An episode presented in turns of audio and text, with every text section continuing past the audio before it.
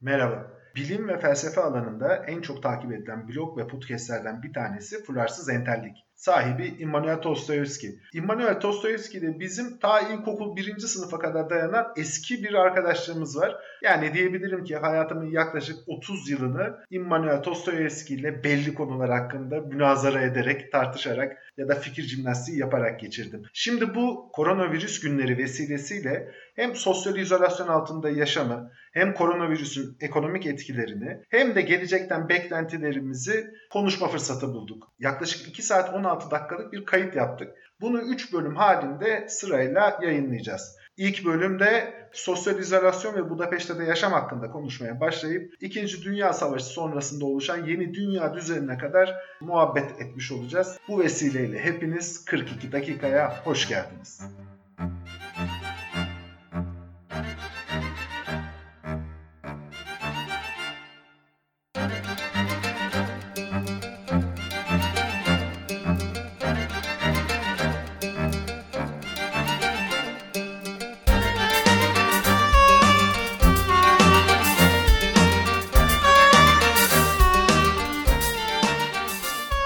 İmmanuel Tostoyevski hoş geldin. Ya şeyden başlayalım esasında. Konuşulacak çok konu var ve muhtemelen laf lafı açacak gidecek ama bari bir vaatte bulunduk onu gerçekleştirelim. Bu sosyal izolasyonda yaşam yeni bir norm olarak hayatımızın içerisine girdi. Sen de Budapeşte de yaşamını devam ettiriyorsun. Ee, senin hayatında çok bir şey değişmediğini tahmin ediyorum ortalama konuşmalarımızdan ama böyle bu yeni normalin senin üzerinde böyle psikolojik bir etkisi, yaşam alışkanlıklarına yönelik bir etkisi oldu mu? Hiç olmadı ya. Yani sanırım ben psikolojik olarak yeterince karmaşık bir varlık değilim.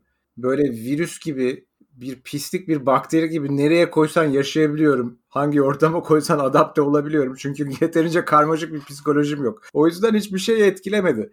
Ama ya tabii bu işin birazcık şakası.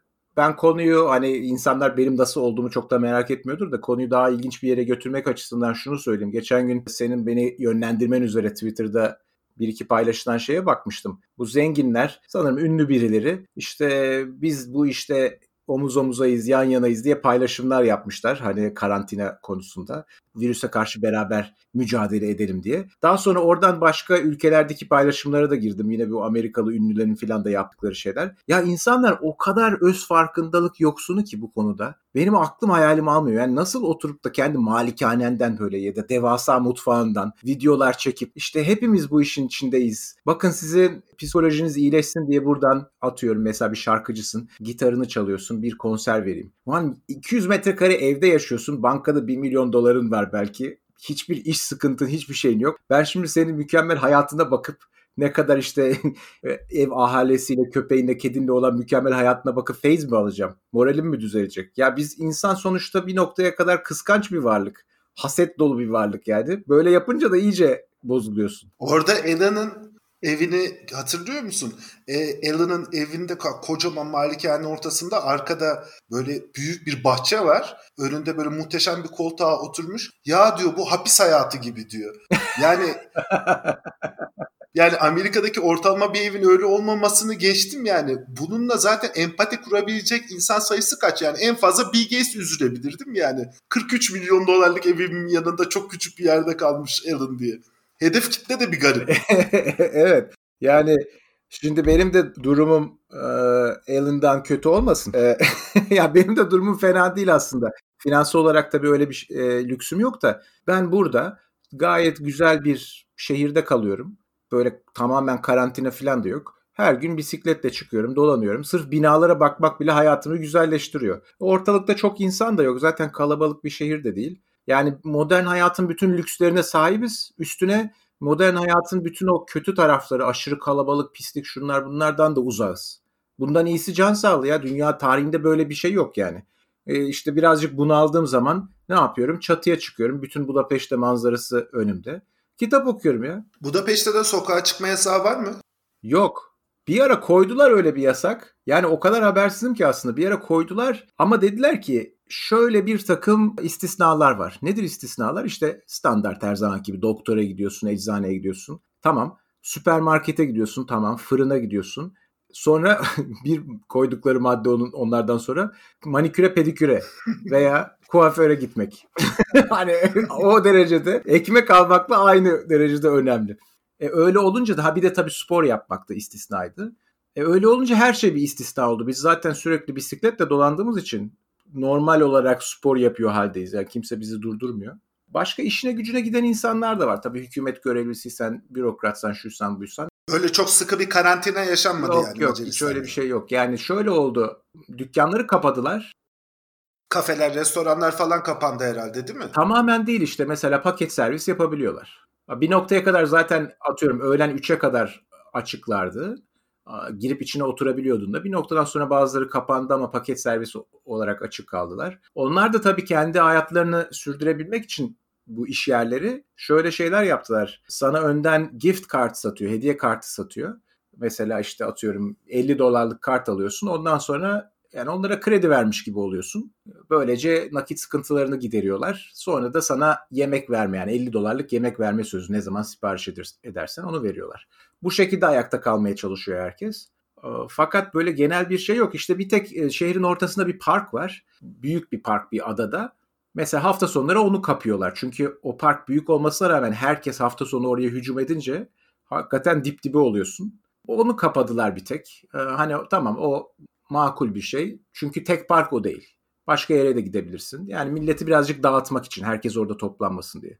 Şimdi böyle lükslerimiz var. Hiçbir park olmasa yine yollar rahat. Bisikletle çok rahat dolanabileceğin veya yürüyerek çok rahat dolanabileceğin ve itiş kakış olmadığı yerler. E, Türkiye'de böyle şeyler yok. Ya bir de tabii Budapeşte yani Türkiye'deki diğer şehirlere göre hem nüfus olarak çok küçük bir şehir hem çok kompakt bir şehir hem çok güzel olanakları olan bir şehir. Yani kültür hayatı, sanat hayatı vesaire. Sosyal olanakları geçmişte de çok yüksekti Türkiye'deki birçok şehre göre.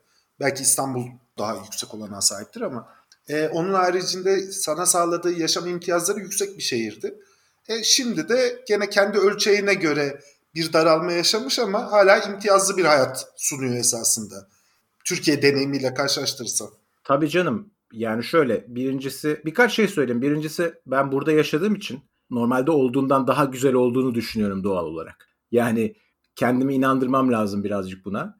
Bu insanın kendini kandırması oluyor biraz. Hani rasyonize ediyorsun yani sanki bunu seçmişim gibi. Halbuki ben bütün dünyadaki şehirleri alt alta koyup da ondan sonra en optimumunu seçmedim. Çeşitli e, rastgele olaylar oldu. Bir şekilde kendimizi burada bulduk. Ama belli bir noktaya kadar seçimi vardı. E, bu da güzel şehirlerden bir tanesi hakikaten. Yani şimdi dolayısıyla kendimi kandırıyorum ama kendimi kandırdığımın da farkındayım bir noktaya kadar. Şimdi o bir cepte dursun. İkincisi insan birazcık yaşlanınca sanırım böyle çok büyük şehirlerin gürültüsünden biraz artık kurtulmak istiyor. Harala gürelisinden. Yani demin dedin ya İstanbul daha fazla imkan sağlıyor. Tabii ki daha fazla imkan sağlıyor. Çok zengin bir şehir, çok kalabalık bir şehir yani toplam zenginliği çok olan bir şehir finansal olarak. Kalabalık, e, çok eşsiz bir tarihsel dokusu da var. Aslında eşsiz demeyeyim ama hani tarihi bilenler için eşsiz diyeyim. Yüzeysel olarak eşsiz falan değil. %99'u rezalet bir şehir yani. Ee, şimdi o şehirde çok fazla şey olup bitiyor ama ortalama bir insan olarak hatta ortalama da demeyeyim orta sınıf, orta üst sınıf e, mensubu bir insan olarak bunlara katılmanın imkanı çok az. Çünkü çok kalabalık her şey. Yani güzel bir konser olsa hemen doluyor. Bir yere gitmek istiyorsun 3 saat sürüyor filan. Böyle önünde bir sürü lojistik engel var. Lojistik engel olmayan şeyler, rahat olan şeyler de çok tabii talepte oluyor. Çünkü herkes senin gibi düşünüyor. Aa, buraya gidelim bari diye. O zaman giremiyorsun, kalabalık oluyor filan. O yüzden nerede çokluk orada bokluk diye özetliyorum ben bunu. Yani başka başka bir şey yok. Tam böyle nüfusu nüfusu ayarında olan işte 1 milyon 2 milyon maksimum hadi diyelim yerler hem sana yeterince zenginlik sağlayabiliyorlar özellikle tarihsel yerlerse hem de rahat çünkü her şeye erişimin var gibi. Peki günlük yaşam dinamiklerin yani şöyle günlük e, programında bir herhangi bir şeye etkiledi mi? Bunu şundan söylüyorum. Bu yeni deneyim nedeniyle birçok insan ilk kez çok uzun bir zamanını evde geçirmek zorunda kaldı. Yani özellikle beyaz yakalılar, orta sınıflar tabii bu şansa sahip olmayan insanları da konuşacağız ama ve bu insanlar da bu zaman nasıl geçirecekleri konusunda bir anda e, çok birbirine benzer şeyler yapmaya başladılar. Belki Instagram ve sosyal medyanın da çok etkisiyle. Yani küresel çapta bunu söylüyorum. Bir anda Instagram postları işte evde yapılmış ekmekler ve ekmek tarifleriyle doldu. Ondan sonra Instagram'da herkes evde nasıl yoga yaptığını paylaşmaya başladı. Meditasyon çok önemli bir konu oldu birden. Ee, normalde gün içerisinde yemek yapmayı pek tercih etmeyen ya da işte kendi evinde yemek yapmayan ya da bunu bir e, sosyal sınıfsal ya da cinsel rolün sadece gösterilmesinden ibaret olan görenler kendilerinin ne kadar hamarat olduğunu keşfettiler. İşte bezelyeler yapılıyor, pizzalar açılıyor vesaire. Bu davranış kalıpları böyle çok hızlı değişti. Bir süre sonra da fark ettim ki ben e, bunlar da yetmedi.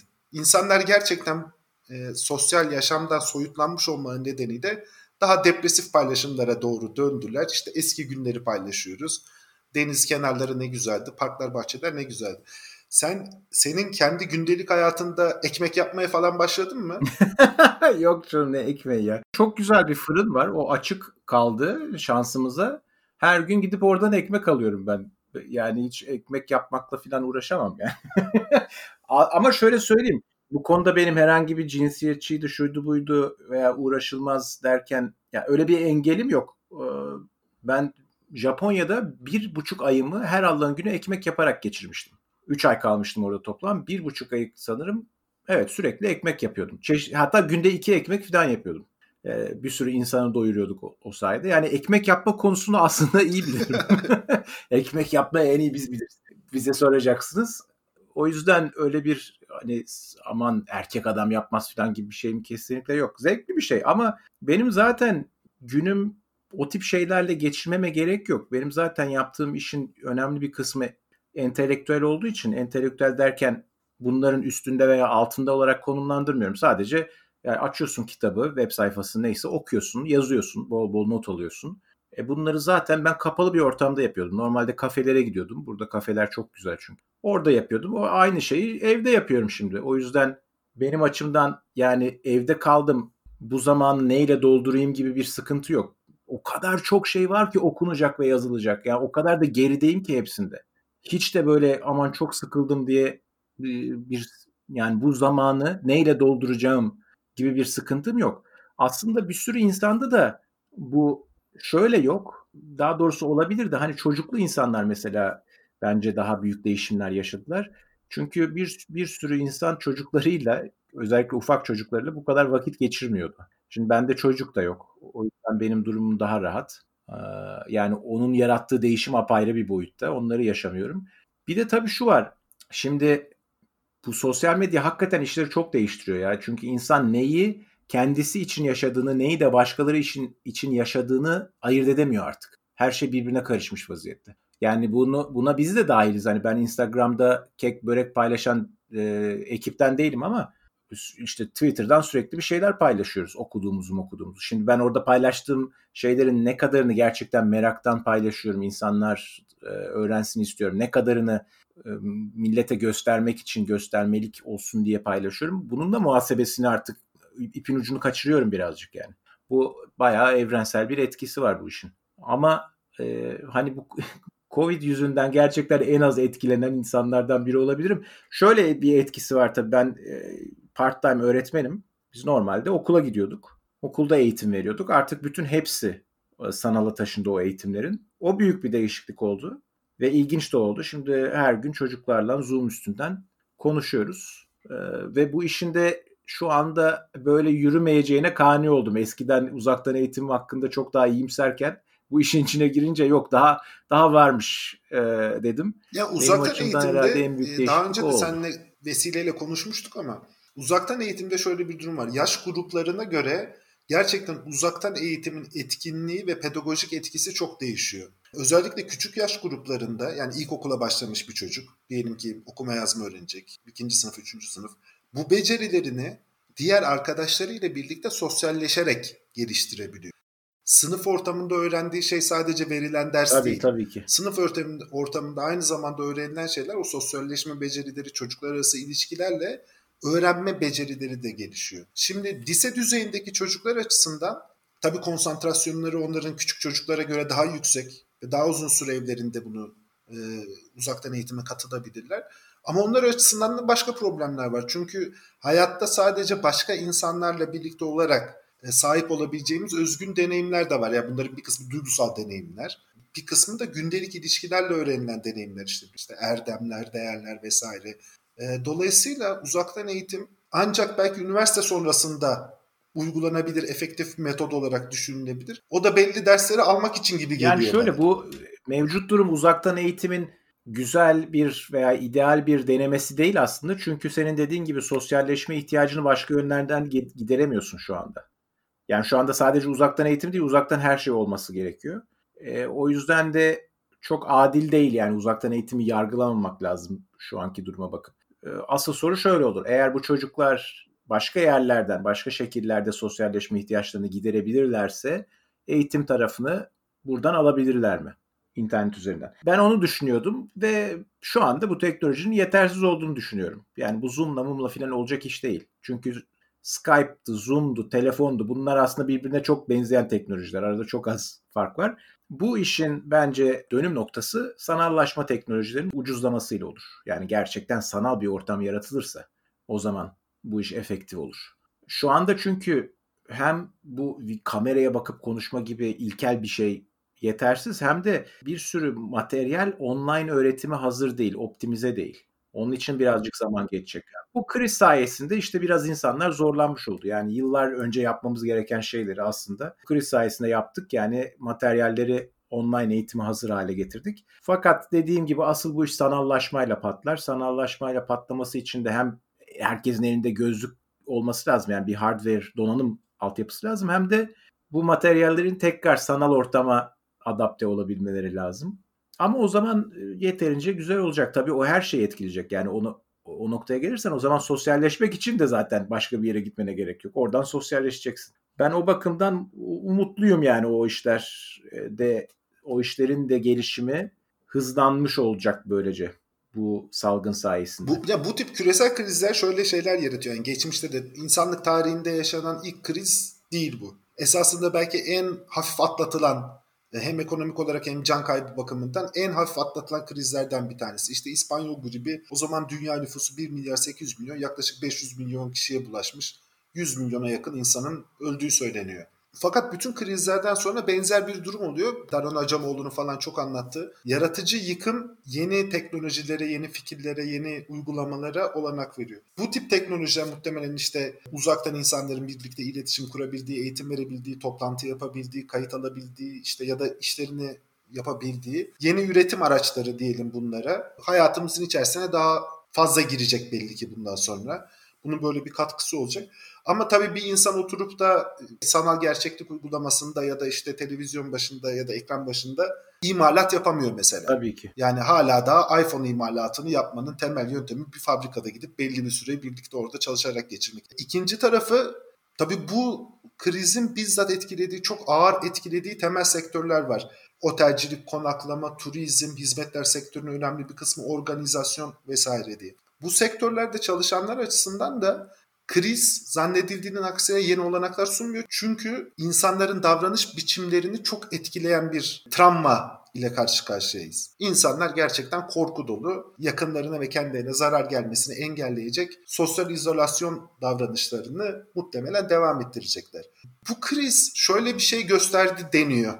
Bunu biraz tartışmak istiyorum seninle. Dünyada kurduğumuz sistem pamuk ipliğine bağlı. Ne kadar pamuk ipliğine bağlı olduğunu gördük bunu artık bir şekilde daha iyi bir seviyeye, daha e, farklı bir seviyeye getirmemiz lazım. Çünkü karşı karşıya olacağımız tek sorun, tek konu türümüzü ve geleceğimizi tehdit eden bir tane küçücük virüs değil. Pandemik değil. Bunun gibi başka virüsler de çıkabilir ama işte mesela küresel iklim kriziyle de karşı karşıyayız. Bütün sistemi, bu çok pamuk ipliğine bağlı sistemi dönüştürmemiz lazım. Yani şimdi tabi burada ufak bir parantez açmak istiyorum. Ben bu virüsün ve hastalıkların hele çaresi olmayan hastalıkların e, çok küçük bir sorun olduğu düşüncesine karşıyım kafada. Hmm. Neden de söyleyeyim insanlık tarihindeki zaten insanların karşılaştığı en büyük sorunlar işte Jared Diamond'ın Çöküş kitabında falan da yazdığı gibi ya bu tip hastalıklar ya da çevre felaketleri oluyor. Yani bu şunun gibi de bir şey demek gibi bir şey. Ya dünyaya meteor çarpsa bundan bile bak bu sistem kurtaramadı demek gibi bir şey. Değil dünyaya meteor çarpması çok önemli bir olay. Aşısı olmayan daha önce tespit edemediğimiz bir hastalığın hele bulaşıcı bir hastalığın yayılması çok önemli bir olay. Zaten türümüzü tehdit eden birkaç olaydan bir tanesi bu. Dolayısıyla bu gereken ciddiyetin verilmediğini düşünüyorum ben. Bu virüsü küçülterek işte bir tane küçücük virüs bütün insanlığı e zaten o yeniyor yani. zaten şey gibi bir şey yok yani panterler aslanlar kendi aralarında birleşsinler anlaşsınlar da hadi gidelim insanları yiyelim yani. Yok öyle bir tehdit zaten. Türümüzü tehdit eden işte bu tip virüsler var. Küresel iklim krizi var. Uzaylılar gelip gezegeninize el koyacağım derlerse o önemli bir kriz olabilir. Ya o zaman da şöyle demeyiz diye düşünüyorum. Yani ben Independence Day filminde izlemiştim yani hemen nasıl güzel uzay gemisini yok ediyorduk. Bak bu sistem elimizden bu imkanı da aldı. Uzaylıları bile yenemedik. Yani o, o doğru bir tanımlama olmaz. Ama şu kısmı üzerine düşünmek lazım. Bu sistemin arazı ne gerçekten? Hakikaten bu kadar pamuk ipliğine bağlı diyecek kadar kırılgan dengeler üzerine oturmuşsa ne yöne doğru iyileştirilebilir bu? Sen ne bekliyorsun mesela? Küresel bir insanlık devrimi bekliyor musun bu işin sonunda? Hayır ben hiçbir şey beklemiyorum. yani bir kere bu çok geniş bir geniş bir soru. Sen şimdi ben uzun uzun konuşacağım. Sen aralara gir. Beni birazcık kes. Çünkü bayağı gidebilirim. Bir yaklaşım şöyle olabilir. Birincisi ben her şeye artık tabii bilişsel psikoloji merceğinden baktığım için ilk tepkim şu oluyor. Ya insanlar sonuçta bu tip bir olayla karşılaştıkları zaman birazcık abartma eğilimindeler. Bu da akılcı bir şey. Çünkü tehdit büyük. Sen potansiyel olarak büyük. Yani potansiyel olarak hepimiz ölebiliriz. Tamam tehdit bu. En kötü ihtimal, en kötü senaryo bu. Bu yüzden de birazcık abartıyorsun. Yani korkuya daha hassassın. Zaten bu sayede hayatta kalmış atalarımız. Bir bu etki var. Dolayısıyla böyle bir kriz olduğu zaman bunu olduğundan daha kötü yorumlama etkisi var. İkincisi bunun zaten doğal bir uzantısı olarak sosyal medya ortamında bu tip yorumlar veya sadece kötümser değil de iyimser yorumların da uç versiyonları hep ön plana çıkıyor olacaklar. Yani daha nüanslı veya daha merkeziyetçi yorumlar belki daha fazla uzman tarafından paylaşılıyor o konunun bilenleri tarafından belki daha ağırlıklı olarak savunuluyorlar. Ama ön plana çıkmıyorlar. Çünkü paylaşılanlar ya işte felaket kehanetleri yapanlar veya e, ütopya geliyor işte kapitalizm çökecek yerine şahane bir sosyalizm kuracağız tarzı şeyler e, tahminlerde bulunanlar oluyor. Yani o da bizim kendi algımızı birazcık şekillendiriyor o, o etkide. Üçüncü gördüğüm bir başka psikolojik etkide yine bunlarla beraber giden her insan kendi neslinin anlatacağı bir hikayesi olmasını istiyor. Bizim neslimizin anlatacağı, nesillerimizin diyeyim, tam olarak illa bizim olmasına gerek yok, artı eksi bir diyelim. Anlatacağımız büyük bir hikayemiz yok. Büyük bir zorlukla karşılaşıp onu yenmedik yani. Şimdi eskilerin anlatacak dünya savaşları vardı. Atıyorum Soğuk Savaş'ın vardı. Veya savaşlar açısından bakmazsak, büyük devrimler açısından bakarsak ne olabilir? Uzay çağı başlangıcı. Hatta olarak. şöyle bir olaya şahit ol. Yani şöyle bir haber okudum geçenlerde dediğini ufak bir ek yapayım. Ee, zannediyorum 107 yaşında bir kadın ya da onun gibi bir şey. Kadıncağız koronavirüsten e, hastalığına maruz kalmış ve iyileşmiş. Kadın daha önce de İspanyol gribinden iyileşmiş. Yani kadın bir hayat süresinde hem İspanyol gribini hem koronavirüs salgınını yaşamış. Şimdi bizim neslimiz için çok ilginç bir tehdit mücadele edilmesi gereken bu ama kadının hayatında geçtiği sayısız tehditten ikincisi. Aynı zamanda kadın işte dünya savaşlarının sonunu görmüş, Berlin duvarının çöküşünü görmüş, işte soğuk savaş günlerinin en sıcak günlerini yaşamış, nükleer tehdit altında evet. yaşamış. O kadına sorsam farklı bir şey söyleyecektir muhtemelen yani. Bu da geçer der muhtemelen o kadın. Yani bir de onun yaşadığı zamanlarda belirsizlik çok daha büyüktü. Yani hakikaten aç kalıp ölebilirsin o krizlerin herhangi bir tanesinin sonunda. Bizim şimdi öyle bir korkumuz yok. Ne kadar rasyonel bu bilmiyorum ama yok sonuçta. Dolayısıyla e, bu, bu birazcık tabii gerçek risk analizinden ziyade bir anlatıdan bahsediyordum. Yani bizim kendimize anlattığımız bir mitoloji var ya hani her mesela uluslar seviyesinde bir mitoloji olur işte. Türk ulusunun bir mit, mitolojisi var. Bu gerek ta eskilerden başlatarak işte kurtların çıkışından başlarsın. Atatürk'ün Samsun'a çıkışı da bunun bir şeydir. Çanakkale savunması da bunun bir parçasıdır vesaire. Böyle bir e, mitoloji oluşturursun. Bir de nesiller açısından da böyle bir mitoloji var. Yani ulusları da aşabilen. İşte İkinci Dünya Savaşı böyle bir kırılma noktasıydı. O, o bahsettiğin kadın verdiğin örneklerin ötesinde başka neleri yaşadı? Mesela nükleer savaş sonucu dünyanın yok olması gayet gerçekçi ve olası bir senaryoydu. İnsanları okullarda eğitiyorlardı. Nükleer bomba gelirse nasıl kurtulursunuz diye. Biz mesela onu yaşamadık. Yani o, o travmayı yaşamadık. Aslında yaşadık da yaşadığımızın farkında değildik. Bizim anlatacağımız böyle bir şey yok. Tamamen bolluk, e, barış çoğumuzun yüzde yüzdeye vurduğun zaman barış, bolluk ve yüzeysel zevklerin çağındayız. Ya burada şey konusu çok ilginç tabii. İkinci Dünya Savaşı sonucunda dünyada bir sistem kuruldu. Yeni dünya düzeni denilen bir sistem kuruldu. Bu sistem nereden başlıyordu? İşte tarihine bakarsanız daha önceki dünya sistemlerine kadar giden bir doğal ilerlemenin bir sonucu olarak bu sistem kuruldu. İşte Birleşmiş Milletler var. Belli dünyada e, küresel örgütler var. Küresel bütün devletlerin katılımının olduğu yapılar var ve belli bir güç dengesi var. Bunun üstüne oturmuş bir rejim. Bu rejim esasında insanlık tarihinin son 50 yılda bakalım insanlık tarihinin daha önceki hiçbir dönemiyle karşılaştırılamayacak bir huzur ve güvenlik ortamı yarattı. Evet. Küresel çapta. Bunu soğuk savaşa rağmen işte ve soğuk savaşta yaşanan Vietnam, Afganistan vesaire Irak gibi savaşlara rağmen söyleyebiliyorsun bütün insanlık tarihinde toplam insanlık nüfusuna oranla en az insanın savaşlarda öldüğü dönem bu. Evet. Açlıktan en az ölen, savaşlardan ve hastalıktan üçünden de en az ölen e, oransal olarak en az öldüğümüz dönemler bunlar. Bunun rakamlarına da hani şimdi söyleyebiliriz ama 1946'dan bugüne kadar alın yoksulluk da dünyadaki oransal olarak azalmış. Yani yoksul insan sayısı azalmıyor nüfus arttığı için ama mutlak yoksulluk içerisinde yaşayan insan sayısı da azalmış. Ve türümüz bu arada 8 milyar insana çıktı. Yani bütün dünyanın her tarafında 8 milyar insanı besleyen bir sistem var. Bunun içerisinde büyümüş insanlar bu bolluk, refah, güvenlik içerisinde bu koşulları verili zannediyor olabilir. Yani eski normalden memnun değildik zaten korona öncesinde. Eski normal insanlar için zaten sıkıntılarla, acılarla doluydu ama insanlık tarihinin belki de en parlak zirvelerinden bir tanesidir. Beni şaşırtan onu sormak istediğim için böyle araya girdim. İkinci Dünya Savaşı öncesini gören ya da İkinci Dünya Savaşı deneyimine en azından sahip. Ee, ya düşünsene yani 1950'lerde zannediyorum değil mi? İlk çiçek aşısı bulunuyor ve küreselleşiyor. Ee, çocuk felci hakeza zannediyorum öyle. Şimdi bütün bu hastalıkları insanların yendiğini gören insanlar, nesil İngiltere'de ve Amerika'da ve birçok batı ülkesinde bilimi tamamen dışlayan, e, bu tehditleri yok sayan ya da bu tehditlerle o ülkelerin mücadele etmesini sağlayacak olanakları kapatan partilere oy veriyorlar. Düşünceleri destekliyorlar çoğunlukla. Amerika'da Muhafazakar Parti'nin Trump'ın en yüksek oy aldığı seçmen kesimi işte 50-60 yaş üstü beyaz erkekler. Bu çok ilginç bir şey değil mi? Yani bu, nasıl açıklıyorsun mesela? Neden bu geçmiş deneyimi insan unutuyor ve bunlar yokmuş gibi Hatta bunlara yol açacak şekilde davranmaya devam hmm. ediyor. Şimdi şeyden çok emin değilim. Yani Trump seçmeni ne kadar bilim karşıtı veya Trump yönetimi genel olarak muhafazakar yönetimi ne kadar bilim karşıtı ondan tam emin değilim. Çünkü söylemlerine bak bakmak başka bir şey. Bir de reel olarak işte NASA'ya ne kadar yardımda bulunuyorlar, şuna buna ne kadar yatırımda bulunuyorlar, bütçeleri ne kadar değişiyor bu tip kurumların iktidarlar arasında. Onun analizini yapınca biraz farklı bir tablo ortaya çıkabiliyor. Ama dediğin şey genel olarak şöyle önceki dediklerimde şöyle bağlayayım. O, o parantezi bir kapatayım da senin ilk sorduğun sorun hakkında çünkü üç tane cevap vermiştim.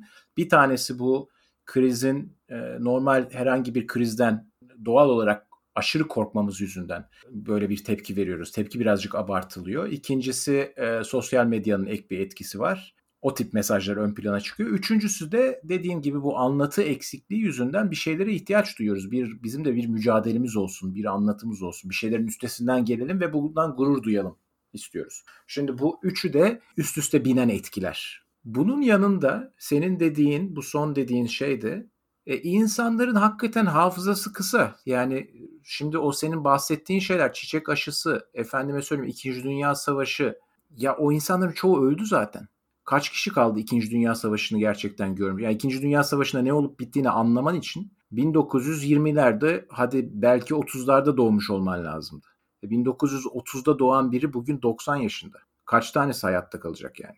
Onlardan da duymuyorsun zaten yani o insanlar da Twitter falan kullanmıyor. O yüzden açtığımız büyük mücadeleleri gerçekten hatırlayan birey kalmadı. Tabii e, bu hafıza sadece birey seviyesinde ilerlemiyor. Toplumsal hafıza diye bir şey var. Kurumsal hafıza diye bir şey var. Onun da bir doğal ömrü var. Yani o mücadeleleri atlattıktan sonra ufak tefek hesaplar, ufak tefek çıkarların peşine düşüyor insanlar. Birazcık da o yüzden unutuyorsun. Yani şımartılmış boomer nesli hikayesi birazcık gerçek değil mi? Yani babasının yaşadığı acılardan habersiz ya da pek az haberi var. Çok bolluk bereket içerisinde. Yani Amerika mesela 2. Dünya Savaşı'ndan çıktığında dünyada üretilen her iki mamulden bir tanesi tek başına Amerika'da üretiliyor. Yani dünya tarihinde daha önce görülmemiş bir dominasyon. Hmm. Herhangi bir dönemde. İngiliz İmparatorluğu'nun bir ara öyle bir şey vardı ya. Bazı sektörlerde kömür üretiminin %60'ı falan onlardaydı. Öyle bir şeyleri vardı. Evet ama bütün üretilen mamullerin yani her iki mamulden birisi bu çıktı sadece 2. Dünya Savaşı sonrasında Amerika'ya az bir durum yaşanan evet. E bunun getirdiği muhte büyük zenginlikler. Batı dünyası da bu arada 2. Dünya Savaşı'ndan sonra Avrupa Birliği kuruldu falan filan çok zenginleşti. E dünyada birçok ülkede esasında geçmişe göre daha farklı bir seviyeye geldi. Yani bu 50 jene, yani boomer denilen jenerasyonun bir şımarıklığı da var mı bu işin içerisinde? Yani bu bence var ama bu zaten doğal insanın doğal şey. Yani bunu herhangi bir ölçekte gözlemleyebiliyorsun. Mesela jenerasyonlar ölçeğinde bakmayıp da bireysel ölçekte baksan daha doğrusu aile ölçeğinde baksan atıyorum başarılı bir aile bireyin vardır. İlk nesil bir şirket kurar, bir iş kurar. İkinci nesil gelir onu büyütür. İşte babasının e, şeyini büyütür. Ne denir? Babasının anısına çalışır, onun ismini yaşatır filan. Üçüncü nesilde gelir bütün o zenginliği harcar, çarçur eder. Kendini işte kumara, kokaine verir. Bu, bu normal bir döngü. Yani 30 nesildir devam eden bir zenginlik yok. Hadi 30'u bırak. 7-8 nesildir devam eden bir zenginlik yok. Aristokrat bağların yoksa. Ya çok zor. Bir noktada patlıyorsun. Çünkü çocukların şımarık oluyor. Bu insan kendi başarısının kurbanı oluyor. Yani önceki nesillerin başarısının kurbanı oluyorsun sen yeni nesil olarak. Bu aileler ölçeğinde olan şey bence milletler, jenerasyonlar ölçeğinde de aynı şekilde ilerliyor. Yani insan sonuçta normali hakikaten alışıyor, şımarıyor. Ondan sonra da kaybedince tekrar her şeyin değerini anlıyor. Bu ama bu şey demek değil. Biz yerimizde sayıyoruz hep demek değil. Bir yandan da bir hakikaten bir kurumsal hafıza var. Yani sonuçta insanlar 2. Dünya Savaşı'nın ne olduğunu biliyorlar. Anladın mı? Şeyi soy, Yahudi soy, soykırımını unutmadık kimse. Tam olarak onu aynı yoğunluklarla yaşamıyorsun. İşte Japonya atom bombası Japonya atom bombası atıldığını biliyoruz. Oradaki yaşanan acıyı bilmiyoruz. Bizim için onlar rakamlardan ibaret filan ama hiç olmamış gibi de değil. Yani bir nükleer savaşın ne kadar boktan bir şey olacağını akıl edebiliyoruz. Ama şu şimdi şu ilginç bir durum. Biraz oraya girelim. Bu işin ayrıntısına girelim. Bu İkinci Dünya Savaşı sonunda dedin ya ABD tamamen dominant oldu. Şimdi bu burası bir teoriye göre bu bu aralar okuduğum bir takım yazılara göre bu Covid yüzünden bu dönemin sonuna gelmiş olabiliriz. Bu dönem ne demek? Bu dönem şu demek. İkinci Dünya Savaşı sonrası ABD'nin bir seçimi vardı. O ana kadar hiç yapılmamış bir şey yaptı bunlar. Ne yaptılar? O ana kadar bütün bu imparatorluklar, baskın gelen imparatorluklar herkesi domine ediyorlardı. Şimdi en baştan başlarsan kara imparatorlukları gidiyor bir yeri ele geçiriyor. Vatandaşları eziyorlar. Vatandaş diye bir şey yok da yani lafın gelişi söylüyorum. Vergilendiriyorlar veya kesiyorlar onları, yağmalıyorlar. Yani ya vergi ya yağma. Ya haraç ya çalma. Ondan sonra işte bu deniz aşırı imparatorluklar zamanı gelince bunlar ne yapıyorlar? Yine benzer bir şey yapıyorlar ama şöyle bir değişim oluyor. Koloniler kuruyorlar. O kolonilerde ucuza ham madde üretiyorlar. Köle iş gücü sayesinde. O ham maddeyi getiriyorlar. Kendi fabrikalarında işliyorlar. Sonra gidiyorlar onun bir kısmını, ufak bir kısmını Afrika'ya satıyorlar. Afrika'dan köle alıyorlar karşılığında. Afrikalıları da köleleştirmiyorlar bu arada. Yani o da büyük bir yanılgı. Gemiden Avrupalı inip de köle kovalamıyor elinde kılıçla. Zaten Afrikalı Afrikalıyı köleleştirmiş. O da gidiyor o köleleri üçgenin diğer ucu olan e, Karayipler'de Amerikalardaki kolonilerine veriyor. Oraya satıyor oradaki işletmeleri, büyük aileleri. Onlardan ham maddeleri alıyor. Pamuk, şeker, tütün neyse. Şimdi o Avrupa'da işlenen ham maddelerin büyük kısmı da Yani ufak bir kısmı Afrika'ya gidiyor, bir kısmı kolonilere gidiyor. Çok büyük kısmı Avrupa'da kalıyor. Onlar da zaten savaşlarla yiyorlar bunları. Yani bir donanma inşa etmen çok büyük bir sermaye harcıyor. Buna ticaret üçgeni deniyor zaten Avrupa'nın. Bu arada o dönem bu üçgeni kurabilmek için de büyük bir esasında kurumsal kapasiteye ihtiyacım var. Yani Portekiz ve İspanya bile hem e, bu Güney Amerika'yı ve Amerika kıtasını e, daha önce keşfetmiş olmanına rağmen bu kadar etkin ve efektif çalışamıyor. Bu işin başlangıcı işte biliyorsun Hollanda ile İngiltere. Çünkü kredi e, organizasyonları var, bankalar var, şirketler kuruluyor. O şirketler buradan gelen ham maddeyi işleyip e, mamule dönüştürüp pazarlayıp satabiliyor. Ya evet. şu parantez için söyledim bunu. Mesela Osmanlı İmparatorluğu'nun oturup da ta Güney Amerika ya da işte Kuzey Amerika kıtasını keşfetmesine ihtiyacı yok. Adam niye keşfetti onu? İşte orada kahve üretecek, pamuk üretecek. Biz zaten bunları üretebilen yerlere sahiptik. Yani buğdaysa Nil var.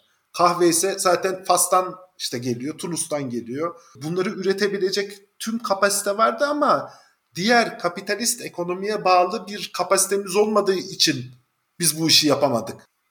Evet evet yani ham maddeler konusunda evet ya bu işe sadece ham madde e, veya toprak bakımından bakmamak lazım. Böyle bir kredi sisteminde olması lazım bu kapitalizmden bahsettin. Bunun önemli bir ayağı da mesela serbest ticaret değil mi? Ee, buradan zaten konuyu küreselleşmeye getireceğiz. Şimdi o zamanlar serbest ticaret falan diye bir şey de yok. Ee, yani bunlar bu kolonileri kuruyorlar. İşte ilk bankacılık sistemleri gelişiyor. Daha doğrusu o ilk, ilk sistemler Templarlarla falan gelişiyor da onlardan bir sonraki artık e, evrimi o zamanlar gelişiyor şirketler kuruluyor falan fiş mekan ama serbest ticaret hala doğru, doğru düzgün yok. Koloniler birbirleriyle ticaret edemiyorlar. Ondan sonra serbest piyasa yok. Yani o kolonide ürettiğin şeyi kime satacağın ve hangi fiyattan satacağın belli. Bunu da zaten ayarlayanlar aynı insanlar aslında. Çünkü kolonide şeker tarlası sahibi aristokrat zaten o kolonide yaşamıyor. Anakarada yaşıyor. E, anakarada kralın kankası. Onlar diyorlar ki ya işte şu fiyattan al başkasına da satamazsın. Şimdi bu işler de yavaş yavaş kırılıyor. Tabii e, orada e, black market var. Ne denir? Kara borsa var. Yani kaçak olarak birbirleriyle ticaret edebiliyor e, edebiliyorlar ama ne zaman ki o ticaret serbestleşiyor ve bu uzun bir zaman alıyor. O koloniler o zaman zenginleşiyorlar. Bu çok büyük bir e, kırılma noktası. Ne söylediğini hız vereyim diye giriyorum. Kusura bakma şey gireyim. Evet böyle bir dönem vardı bu dönemde özellikle tarım imparatorlukları işte Avusturya, Macaristan İmparatorluğu, Rusya, Osmanlı İmparatorluğu gibi yani kolonileşme ve kapitalistleşme sürecinin görece dışında kalan ekonomilerle merkez ekonomiler denilen ekonomiler arasında bir rekabet vardı. İşte Almanya ile İtalya daha sonra filmin içerisinde geliyor. Napolyon savaşları sonrasında işte ulus devletleşmeler başlıyor. Ondan sonra bu rekabet ortamı, emperyalist rekabet demenin nedeni şu. Çünkü bunların hepsi imparatorluk. Ya ve bütün imparatorlukların temel güdüsü kendi topraklarını o toprağa bağlı olarak üretimlerini ve nüfuslarını arttırmak. Ne kadar nüfusun artarsa ne kadar o kadar büyük ordun olur. Ne kadar büyük toprağın olursa o kadar zengin olsun. İşte temel şey bu. Bu sistem 1914'ten sonra çöktü. Yani bizi 1914'e getiren şey buydu. Sen burada devam edeceksin muhtemelen. Aynen. Şimdi buradan e, bu sistemden kıyasını yapmak istediğim şey de ABD'nin özellikle 2. Dünya Savaşı sonrası ABD'nin yaklaşımı. Çünkü bunlar şey demediler. Ya biz savaşı kazandık. Bir kere Doğu cephesinde yani e, Pasifik cephesinde ortalığı dümdüz ettik. Japonya Japonya kalmadı. Rezil oldu adamlar. Bütün okyanuslar bizim. E, yapamayacağımız, diş geçiremeyeceğimiz tek e, şey Rusya. O zamanlar ABD'nin Rusya'ya karşı böyle büyük bariz bir üstünlüğü yok şu anda yetişen insanlar için tabii komik bir karşılaştırma. Ekonomilerini karşılaştırıyorsun. Arada 10 kat fark var. Ama o zamanlar böyle bir şey yok. Şimdi ABD aptal olmadığı için şey demedi ya biz bunları işgale mişgale kalkışırsak madara oluruz yani darmadağın oluruz. Onun yerine biz şöyle bir şey yapalım. Belli ki Rusya bizle birlikte bu savaşın ikinci büyük gücü olacak bu savaş sonrasındaki düzenin. Avrupa'da aramızdaki bir denge politikasının e, tiyatro sahnesi gibi olacak. Ben onun yerine bir containment politikası yapayım. Yani bunun çevresindeki ülkeleri ben gidip bizzat işgal edeceğimi veya koloni kuracağıma bunlara işin açıkçası yatırım diyorlar ama yani bir nevi rüşvet veriyorsun, para veriyorsun, sübvanse ediyorsun o ülkeleri. Ki e, Türkiye ve Yunanistan bunun baş aktörlerinden biriydi bu yatırımların. Ama büyük bir çeper bu yani Doğu Asya'ya da uzanan. bunlar kalkınsınlar. Ben onun direkt olarak sahibi olmayayım. Bunlar bildiğin kalkınsınlar. Kendi mallarını üretebilsinler. Katma değeri yüksek şeyler üretebilsinler. Ve daha sonra bana satsınlar. Benim tüketicime satsınlar. Veya ben onlara yani bir yandan bunlar bana satarken orada yapabilecekleri şeyler ben de onlara silah satabilirim, e, tıp tıbbi araç satabilirim, kendi iyi yaptığım şeyleri satabilirim.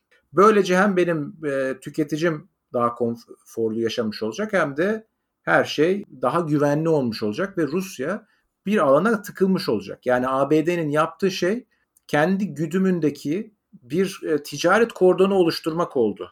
E, kendi kontrolünde bir ticaret alanı oluşturmak oldu diyeyim. Rusya bu eski imparatorlukların yaklaşımını e, daha ziyade yansıtıyor. ABD de buna karşı daha önce denenmemiş bir imparatorluk refleksi gösteriyor. Ve diyor ki ben kendi yani bunlarla kafa kafaya mücadele edeceğime veya donanmayla bunları batırmak isteyeceğime bunların ticaretini eskiden İngilizlerle Fransızların arasındaki olan mücadele gibi ben böyle uydu devletler kurayım ama o devletlere ben merkezden adam atamayacağım. Yani bunlar e, kukla rejimi olmayacaklar klasik anlamda. Daha ziyade ben oralarda serbest piyasa ekonomileri kurayım ve güçlendireyim. Şimdi bunun tabii birkaç tane odak noktası var. Japonya, Almanya, ondan sonra Varşova Paktı'nın e, yakındaki ülkeler Yunanistan ve Türkiye gibi e, ve tabii Amerikan kıtası yani iki tane Amerikan kıtasına direkt olarak hakim olmak istiyor ABD. E, burada da zaten Küba şey gibi çıkıyor Çıban gibi onlara karşı. Şimdi ABD'nin bu sistemi bu sistemin bir kere çalışabilmesi için iki şeye ihtiyacı var. Bir güvenliğe ihtiyacın var. Yani insanların birbiriyle ticaret yapabilmesi için e, okyanusların taşımacılığın güvenli olması lazım. Eskiden bu yoktu. Bu İkinci Dünya Savaşı sonrasında bu sağlanmış oldu bir. Bizim için doğal gelen bir şey dünya tarihi açısından o kadar eşsiz bir durum ki. Düşün korsan diye bir şey yok. Yani e, deniz ticaretinin yüzde birini bile etkilemeyecek bir korsan olayı oldu diye herkes haberlerde onu gösteriyordu işte Somalili korsanlar diye. Ya yok öyle bir şey artık yani. O kadar azını etkiliyor ki. Ee, biz bunu tamamen sanki normal böyleymiş gibi yani taşımacılık e, bu kadar ucuz ve güvenliymiş gibi düşünüyoruz. Bu halbuki 2. Dünya Savaşı sırasında e, sonrasında oldu. Bir de buna ek olarak paralel olarak e, finans sistemi getirdiler bir uluslararası finans sistemi. Dediler ki kardeşim dolar rezerv para birimi olsun. Her şey dolar üstünden dönsün. Böylece iki tane ayrı ülke birbiriyle ticaret edebilir hale geldi. Ve bu başarılı oldu. Şimdi 90'larda adamlar galip geldiler. Şimdi burası sohbete es vermek için iyi bir nokta. İkinci bölümde hemen hemen iki gün sonra. Görüşmek üzere.